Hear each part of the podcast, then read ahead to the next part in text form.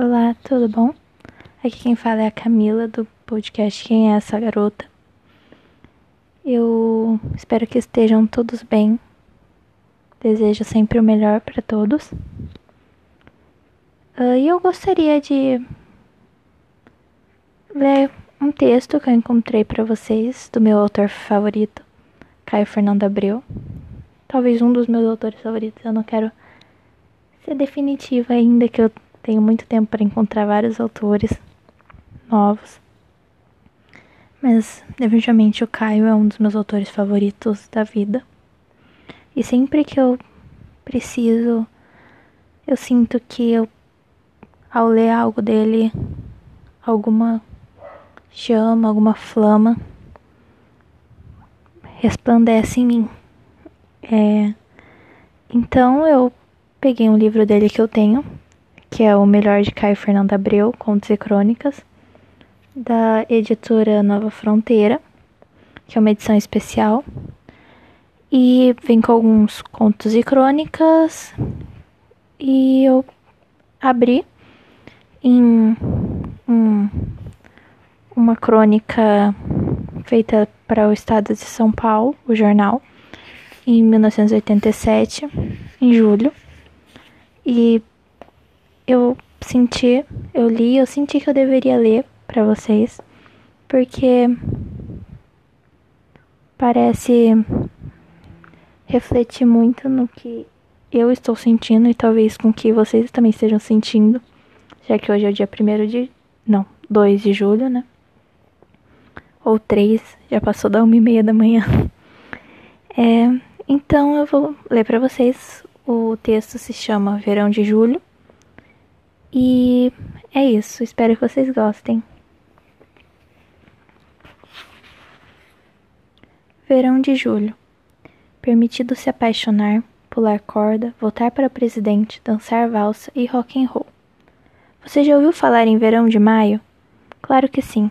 Até eu, lá pelos meus 13 anos, fiquei tão fascinado por essa poesia fácil que cheguei a cometer uma novela com esse título. Escrita na fronteira da Argentina, passava-se não ali, mas na Suíça. Que nada para mim naquele tempo capaz de ser artístico ou literário podia passar em outro lugar que não a Europa. Burrices e frescuras à parte, a novela era péssima. Graças a Deus perdeu-se. A expressão ficou. E voltou com força nestes dias paulistanos bêbados de luz. Como o tempo dessa cidade é louco, e escrevo isso na sexta, para sair na quarta, pode ser que tudo tenha mudado, e hoje esteja cinza como só São Paulo sabe ser. Sabe ser azul também, e galopando na crista descabelada destas duas últimas semanas de cores e de cheiros, me peguei pensando no verão de julho, não de maio. Como um presente que alguém mandou pra gente. Seguinte, ó, a barra tá tão pesada lá embaixo, vamos providenciar rápido um veranico pra essa gente, antes que venha agosto. Sopro de energia, dose de guaraná em pó, beijo na boca, e de agora em diante, a partir deste ano, sem graça.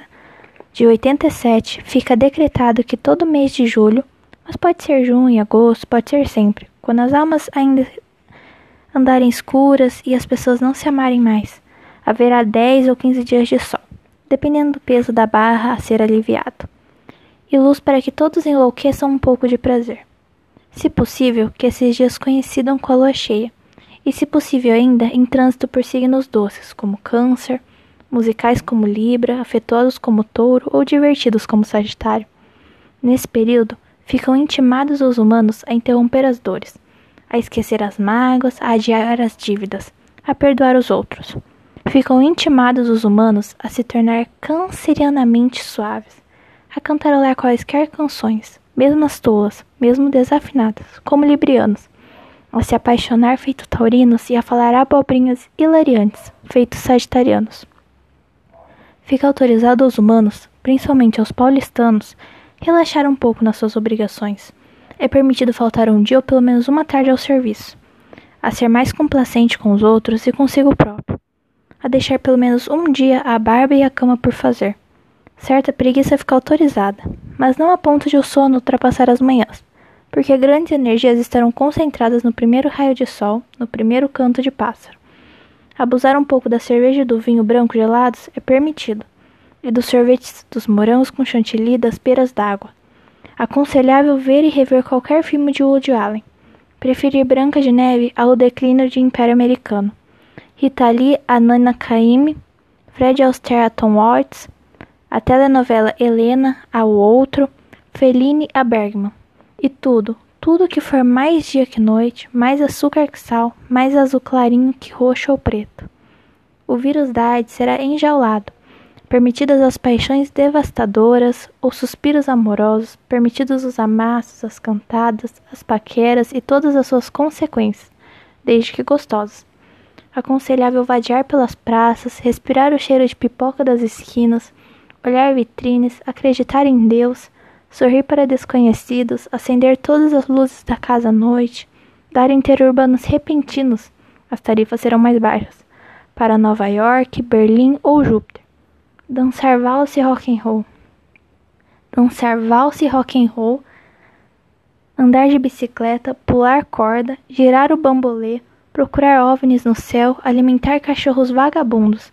Tudo isso e muito mais será permitido e recomendável nesses dias em que palavras como crise, inflação e recessão serão sumariamente riscadas dos dicionários, bem como demitidos seus proferidores.